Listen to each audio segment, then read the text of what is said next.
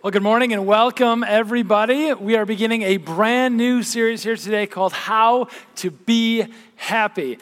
And that's a question that just has a monumental amount of history behind it. People have been asking this question for an extraordinarily long time. In fact, the ancient philosopher Aristotle asked the question, or actually posed the answer to the question, that happiness is both the meaning and purpose of life. Thomas Jefferson, a founding father of these United States, wrote in the Declaration of Independence the three ideals of this new nation is life, liberty, and the pursuit of happiness. This is a track that we've all been on for an extraordinarily long time. But if there's something that we know, that in fact you know already about happiness, is that it's easy to get, at least for a moment, but it's extraordinarily difficult to keep. And that's what we're talking about this morning is that happiness below the surface level of happiness, below the joy that that's just beneath that like surface level. But it's like it's all around us all the time. In fact, we can't get, go anywhere without seeing like advertisements that subtly show us, that subtly depict a picture about how to be happy. In fact, I brought a picture of a couple of them with me today. This is a woman having having dental work done right? And if, yeah, and if you don't look like this having your teeth cleaned, you're doing it wrong. Right? Like nobody looks like that, but it's like, hey, no, no, we're happy because like the dental work is getting done. It's like, you've got to be kidding me. We're not supposed to be smiling and happy away at this one. I like this next one. It kind of subtly shows the picture of a woman, right? And just the way that the, the man, like the guy is blurred out in the background, but the ring is in focus, like just says all kinds of things about culture, right? That's an indictment just right there. We can't see his face, but if you could like look around from the other side, is in a full out panic because he now has to figure out how to pay for that happiness on her finger. And then this last one, this couple just totally cheesing away in front of the Las Vegas sign, right?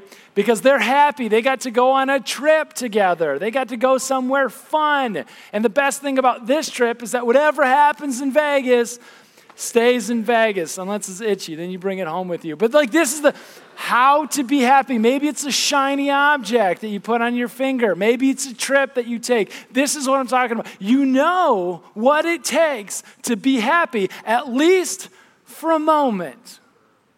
But then when the shiny thing fades or needs to be paid for, when the trip is done and it's only a memory, suddenly you're not so happy anymore. Suddenly you start to hit that realization that happiness is easy to get, but extraordinarily difficult to keep and to hold on to. And so, throughout this series, How to Be Happy, we're taking a look at the happiness beneath the happiness. We're taking a look at a book in the Bible where it's referenced often in fact, in this, uh, this little letter, this little book, it's only four chapters long. Joy, rejoice, happiness is referenced something like 16 times in these four short chapters of the book of Philippians. So, what we're going to do over the next four weeks, the four weeks of October, these next four weeks in four installments, we're going to take a look at the four chapters of the book of Philippians. Philippians chapters 1, 2, 3, and 4. So, we're kicking it off this morning with Philippians chapter 1 and how to be happy. But we're actually looking at the alternative because if we want to know how to be happy, this morning we're taking a look at its alternative. This morning we're taking a look at how to be miserable and to walk it back from there. So you can find Philippians chapter 1. The table of contents is going to be your friend on this one. It's a little book in the back of the Bible in the New Testament. You can figure it along. We got Bibles underneath the chairs in front of you. If you like those, take them home. We give them away all the time. We absolutely love that. Also, the word is going to be on the screen, and we are a phone friendly church. Okay, we're starting it off in Philippians chapter 1. And while you're finding it, I just want to I want to highlight a couple of important details that will come up a little bit later on with what Paul says. Is that the city of Philippi was named after King Philip II. Many of us don't know who he is. You might know his son, Alexander the Great. It was, uh, the city was named in honor of his dad, and it was built as this military outpost because there was a gold, like a literal gold mine next door that was under the sovereignty of a rival nation. And so they started this military outpost to just sort of do a slow burn, low key, hostile takeover that lasted years of this gold mine, and it worked. In fact, it became, because of then the mining, it became more than just a military town or outpost. It became like this military city. So you think of Philippi like you would think of like Colorado Springs for the Air Force or Pensacola, Florida or Norfolk, Virginia. It's one of these, these towns that like everybody has some connection, whether you're active duty military or maybe you're retired military or supplier. Like everybody has a connection. It makes them fiercely loyal to the nation of Rome in Paul's day. And that's going to be important, especially as we get on, on to some of the citizenship questions in part four. But, but a little bit later, later, we'll get to that. What we also have to know about the city, about the city of Philippi is that Paul's been there before. He's writing this letter, in fact, 10 years after the fact. And he's writing them about a lot of things. And we're going to hear happiness and especially misery come out clear. So, starting off in Philippians 1, chapter, um, chapter 1, verse 12, we see, Now I want you to know, brothers and sisters, that what has happened to me, key phrase, we'll come back, has actually served to advance the gospel. And as a result, it has become clear throughout the whole palace guard and to everyone else that I am in chains for Christ. And because of my chains, most of the brothers and sisters have become confident in the Lord and dare all the more to proclaim the gospel without fear. What I want to know, what does he mean when he says those things that have happened to me? I don't think that Paul is referencing like the positive things that has happened to him. I don't think Paul is like, you know, like that time that I got the award and there was a ceremony for like exemplary servants, uh, service to Christ over this many years. I don't think he's like, when those things happened to me, he's talking about the good stuff. It's hugely important for us to realize he's talking about the bad stuff that happened to him, that he had no control over, that he didn't want to happen to him, but they did anyway. He's talking about those times like, like, like when he got driven out of the city for preaching that Jesus had died and then came back to life. He's talking about, about that time he got shipwrecked. He's talking about the time that they hurt him, that they whipped him. He's talking about his time that he was put in prison because of his allegiance to Christ. He's talking, church, about the time that he was in Philippi last 10 years ago. And he had the audacity to heal a little girl who was sick. And because the city leaders, some of them thrived and made money off a little girl's sickness, and he interrupted that with this miraculous healing, they had the audacity to put him in jail, to put him in prison. And it's not just any kind of prison, because remember, this is a former military outpost. They put him in the military jail in what was called the inner sanctum, the deep, dark basement of the prison. They put his feet in stocks so that even if the door were to open, he couldn't walk out, much less run. They put him down in this deep, dark dungeon and locked him away where he didn't think he would ever, he didn't know if he would ever get out again. They put him down in this deep, dark dungeon in the bottom of the basement of the prison, which is important to also know to paint a picture of the whole thing when people upstairs did their thing and they ate and they drank without proper sanitation, especially in the prison. And then when they went through them, gravity was not on his side in the basement. That was his life. That's what he remembers as being in the city of Philippi. And even now, he's writing and he's in prison again. He's in jail in Rome this time, probably. And he's writing to the people and he's going, Even now, I'm in jail again. I've been called into this extraordinary ministry by Jesus Christ Himself, and still I'm in jail. But those things that have happened to me, listen, you want to be miserable? Step number one is tie your happiness to the circumstances around you. Those things that happen to you. He goes, This is so easy, it's so simple. I can look at so many different things. I was, I was shipwrecked, I was run out of town, I was in prison several times. And now I'm writing still from prison. You want to be miserable, tied to the circumstances around you. But, but happiness, but joy is found somewhere else. He's talking about, about joy in the story. He's going, no, no, I am a prisoner for Christ.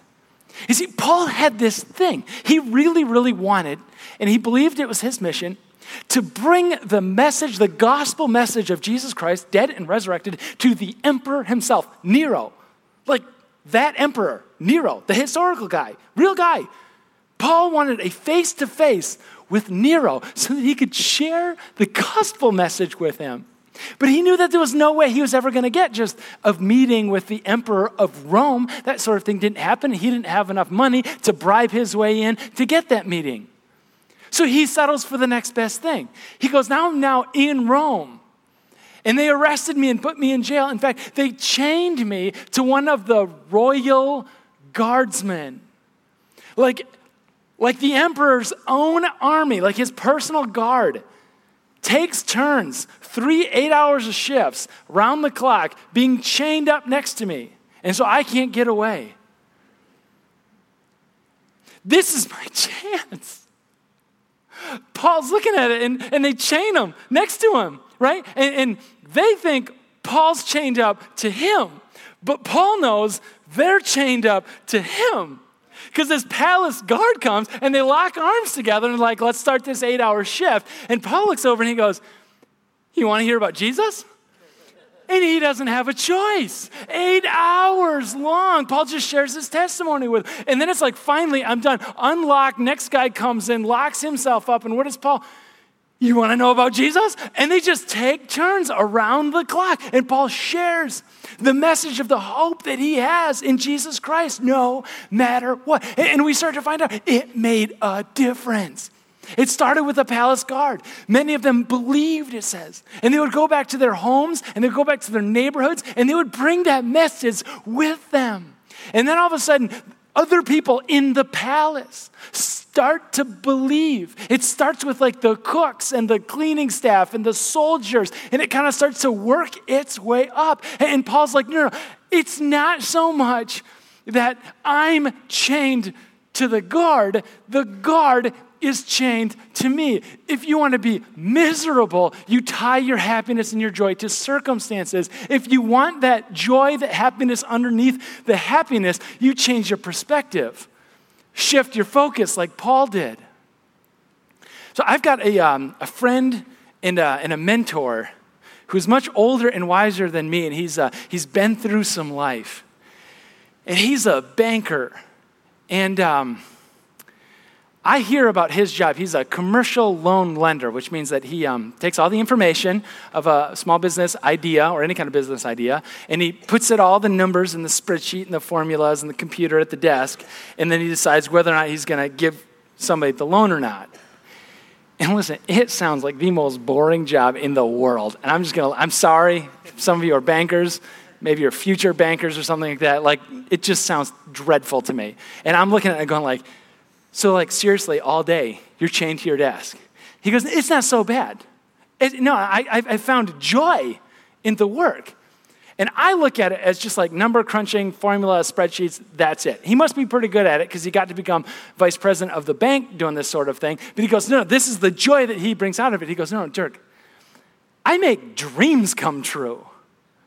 Like, as a Jesus follower himself, he goes, People come to me with a restaurant idea or some other kind of business that I believe God has put this vision for our city that God has put on their heart. And I'm the one, I'm the guy that gets to help them make that dream happen. And I'm like, that is a shift in focus that I did not anticipate. But then I'm like, okay, but listen, what about the people you've got to say no to?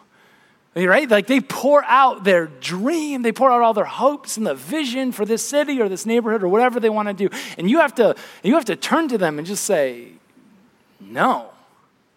And he goes, "Oh man, that's that's great too, because I've also seen what this thing can look like when it goes bad. And so not only do I get to make dreams come true when I say yes, but I prevent re- I prevent nightmares from becoming reality by saying no." Or sometimes just not yet. And so, whatever the answer is, I'm either helping somebody's dream come true or I'm preventing a nightmare from overtaking their lives. No, no, you, this job, I'm not chained to my desk and my computer and my spreadsheets and formulas. My spreadsheets and formula and desk and computer are chained to me. They are my tools that I use to make dreams come true and nightmares to stay away. And I'm going, this shift, not in circumstances, but in perspective, is incredible. And so I'm testing this out. And there's two, there's two people that you never want to have to call in an emergency, and it's a plumber and electrician. I am just offending everybody. There's nobody that's going to come to this church anymore. But listen, you get it though, because it also means that you're either out of water or power's out, right? Something's wrong, something's broken, and needs to be fixed. You don't want to call those people. But when you do, you can be miserable about, miserable about it. And by tying yourself to the circumstances of needing to call one of those two people, it's a fast track to misery. But if you could change your focus Okay, so this building is a rat's nest of electrical work on electrical work over like 10 different owners in 40 years, and it's just the weirdest setup. And so when we took it over, we're like, hey, listen, we got to have like one electrician who's just going to master this thing. So know where everything is all the time and start to like get everything on the same page and like figure it all out. So it's like, just call one electrician, uh, not like a company, send a technician out or electrician out. No, no, send like one guy, like, like one person who knows this whole thing inside and out. And so that's what we did. And I got to know this guy. I got to know this guy better than I ever dreamed of getting to know a contractor that would come out. And we would just talk, and we would talk about the building, and then we talk about life. Fast forward several years, and he goes, Hey, like I'm getting married at the end of the summer. You do that sort of thing? Like, like married? And I'm like, well, let's have a conversation about Jesus uh, for just a minute. And he goes, yeah, you know, I church is in the background. I did some of that. It doesn't, I don't know if it's like for me, I got no objections to the whole thing. Like, yeah, I kind of, I believe, but it just hasn't like taken over. So like, oh, awesome. Okay, so let's just talk more about that. So we talk more about that, have a couple meetings, a little more electrical work getting done. I invite him to church. He accepts the invitation with his fiance, and they show up. They show up and they leave, and they're like, whoa. I had no idea that church could be fun and interesting. I'm like, thank you for the extraordinarily low bar to hit. he goes, it's fantastic. And so we do our premarital thing, right? And we get ready. Now they live way outside, way north of town. So it's a huge deal for them even to come to church, church once. But we do the thing, and then summer goes by, and you know we don't talk all that much until like wedding comes around. You know, we start to catch up again, and, and it's at that moment in the wedding, right, where everybody is seated down, and the moms are up, and they're like lighting a candle or doing something up there, and like we're all lined up. And the way I do it is I got me, and the first people that go out is me and the groom, and we're just standing there just for a moment, like waiting for the signal, right? And he le- looks over at me and he goes, "Hey, you know, uh, we found a church." And I'm like, oh, no kidding.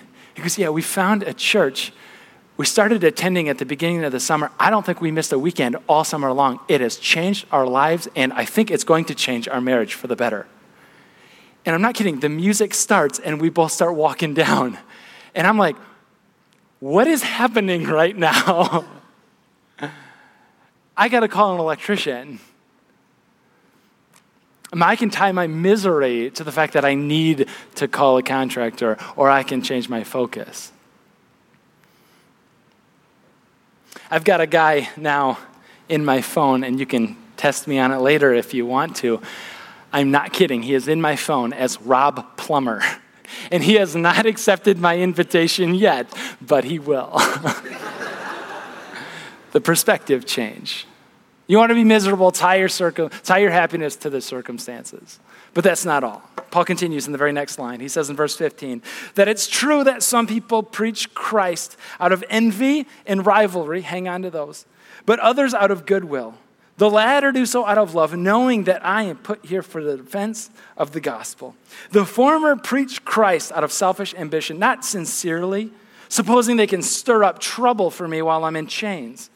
What does it matter? The important thing is that in every way, whether from false motives or true, Christ is preached. And because of this, he goes, I rejoice.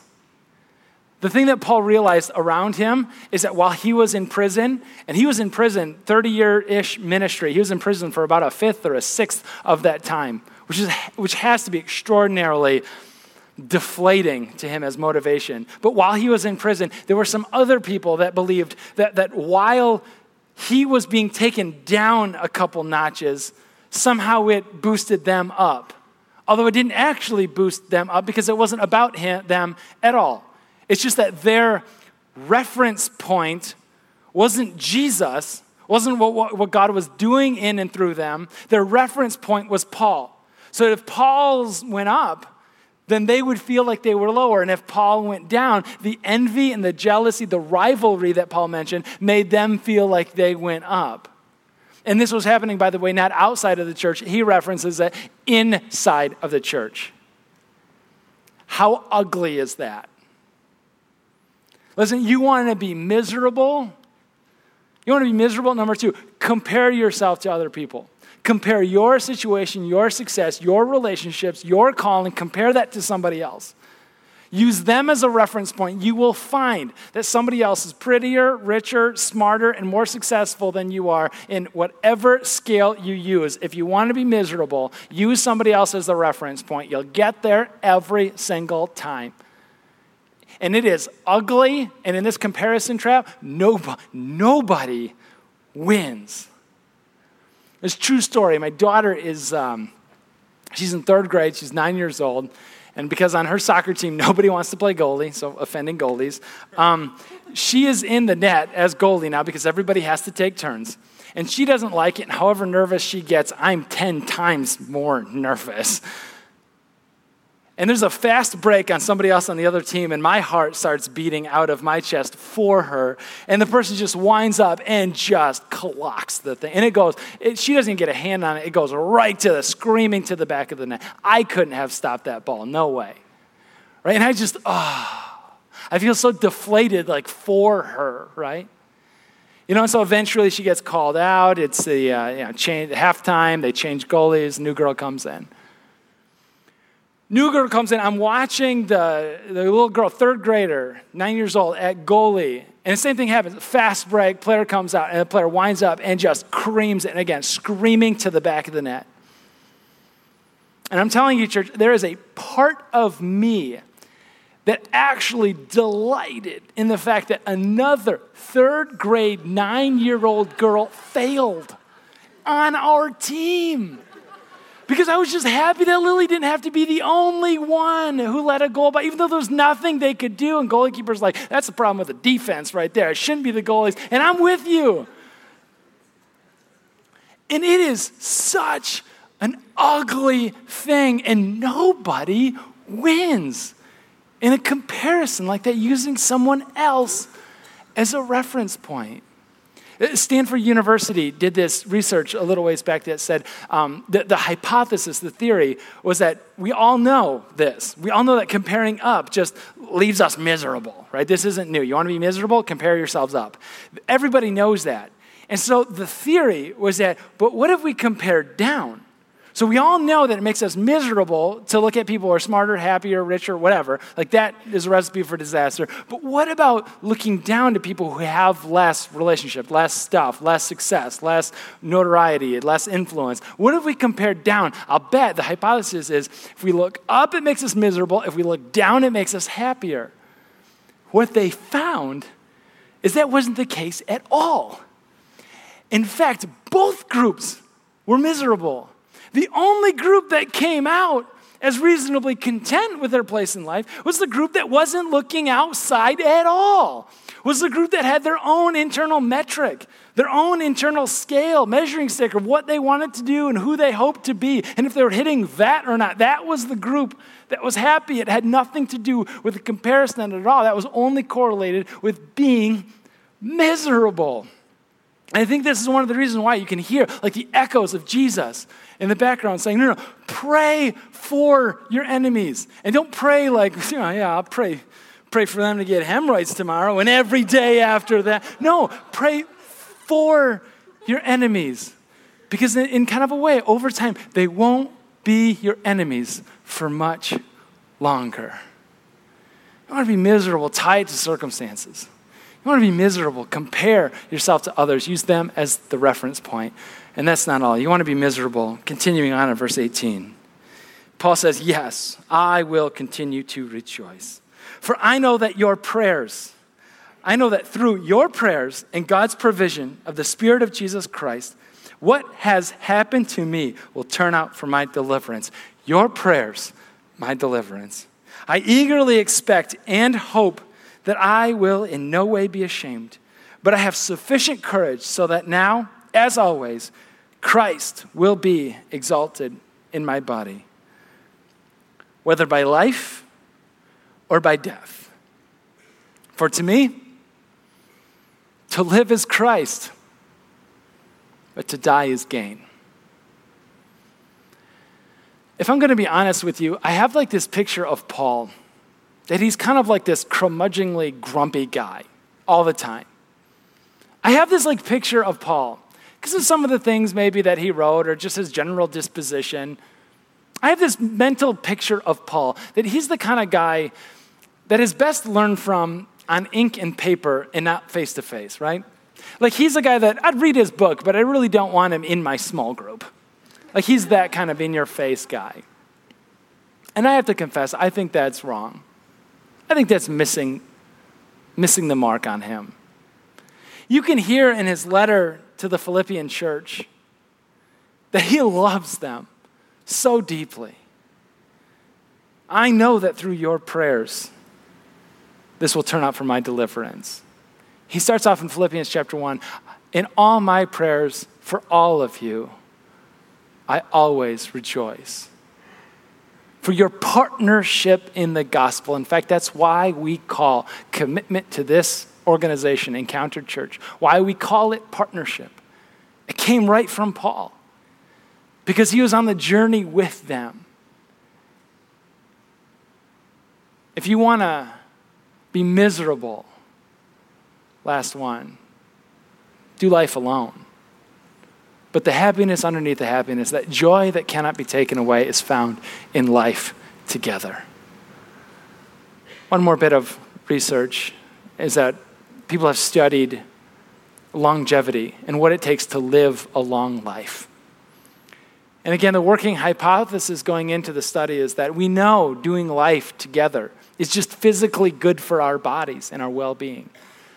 So, the hypothesis going in is that those people who have someone to care for them, someone to look after them, someone to take them to doctor's appointments, somebody to, to go to the grocery store on their behalf, the working hypothesis is that if you have somebody like that in your life, that is the key. That's one of the secrets to longevity.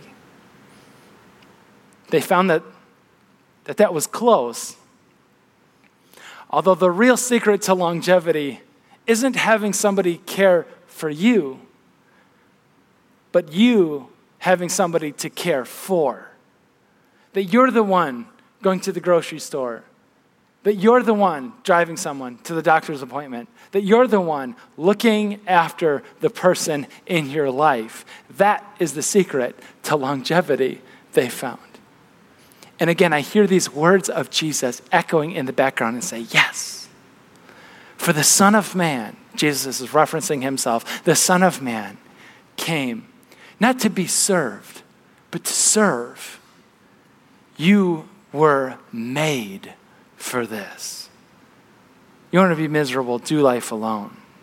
The happiness under the happiness comes from doing life together. I want to come back to Acts chapter 16. That's the story in the Bible that we found out about the first time that Paul was in the city of Philippi. When he got arrested, and put down in the deep, dark dungeon underground in the military outpost, prison. When he was locked away in stocks, and he, for all he know, he'd be forgotten about.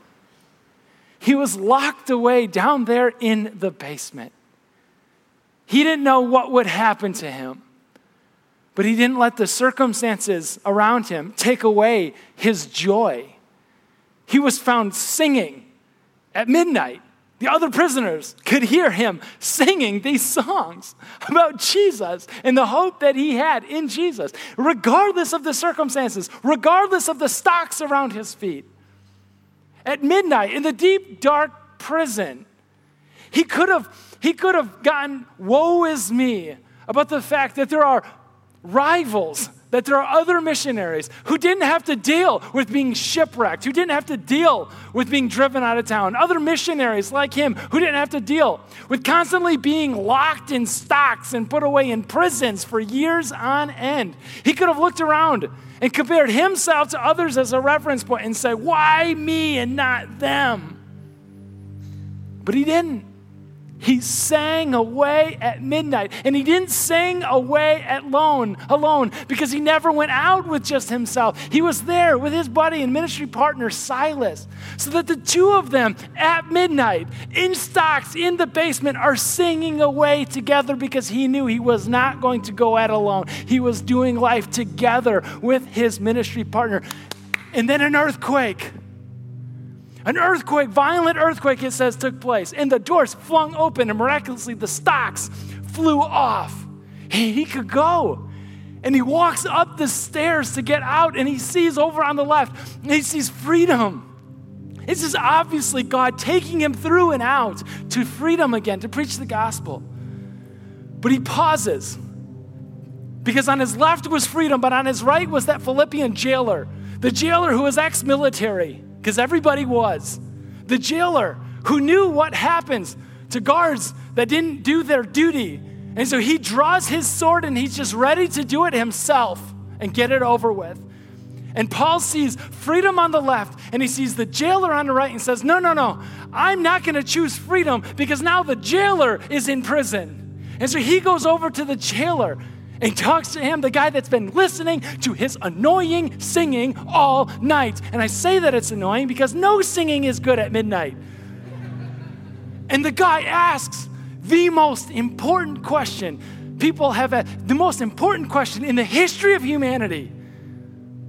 The jailer asked Paul, What must I do to be saved? What can I do? So that my feet can be in stocks I can locked away and forgotten about.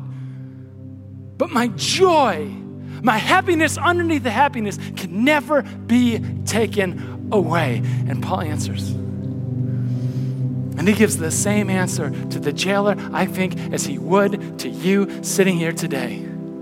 He says simply this believe.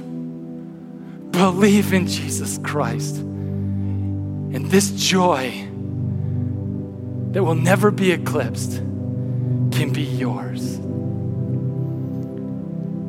In just a moment, we're going to sing a last song, and we have a team set up at the prayer table in the back. If you want that joy, if you want to know that you're not alone, if the circumstances are pressing in, if you're using others as a reference point, go to the table in the back and just ask for the joy of Christ to be yours. I want you to stand up. Let's pray together. Our gracious God in heaven, Lord, we, uh, some of us, we have some confession to do to you. God, we've been using others as this reference point. We've been using the circumstances around us as our bar to decide whether or not it's a good day or not. God, we've been trying to do it alone for far too long, and we weren't meant for this. We weren't built for this. But by your Holy Spirit, you're with us now and you're in this place, we are not forsaken and we are not forgotten. You're waiting for an invitation. And so, God, we offer that up to you and we say, Lord, come in. Make your joy mine. Jesus, it's in your name we pray. Amen.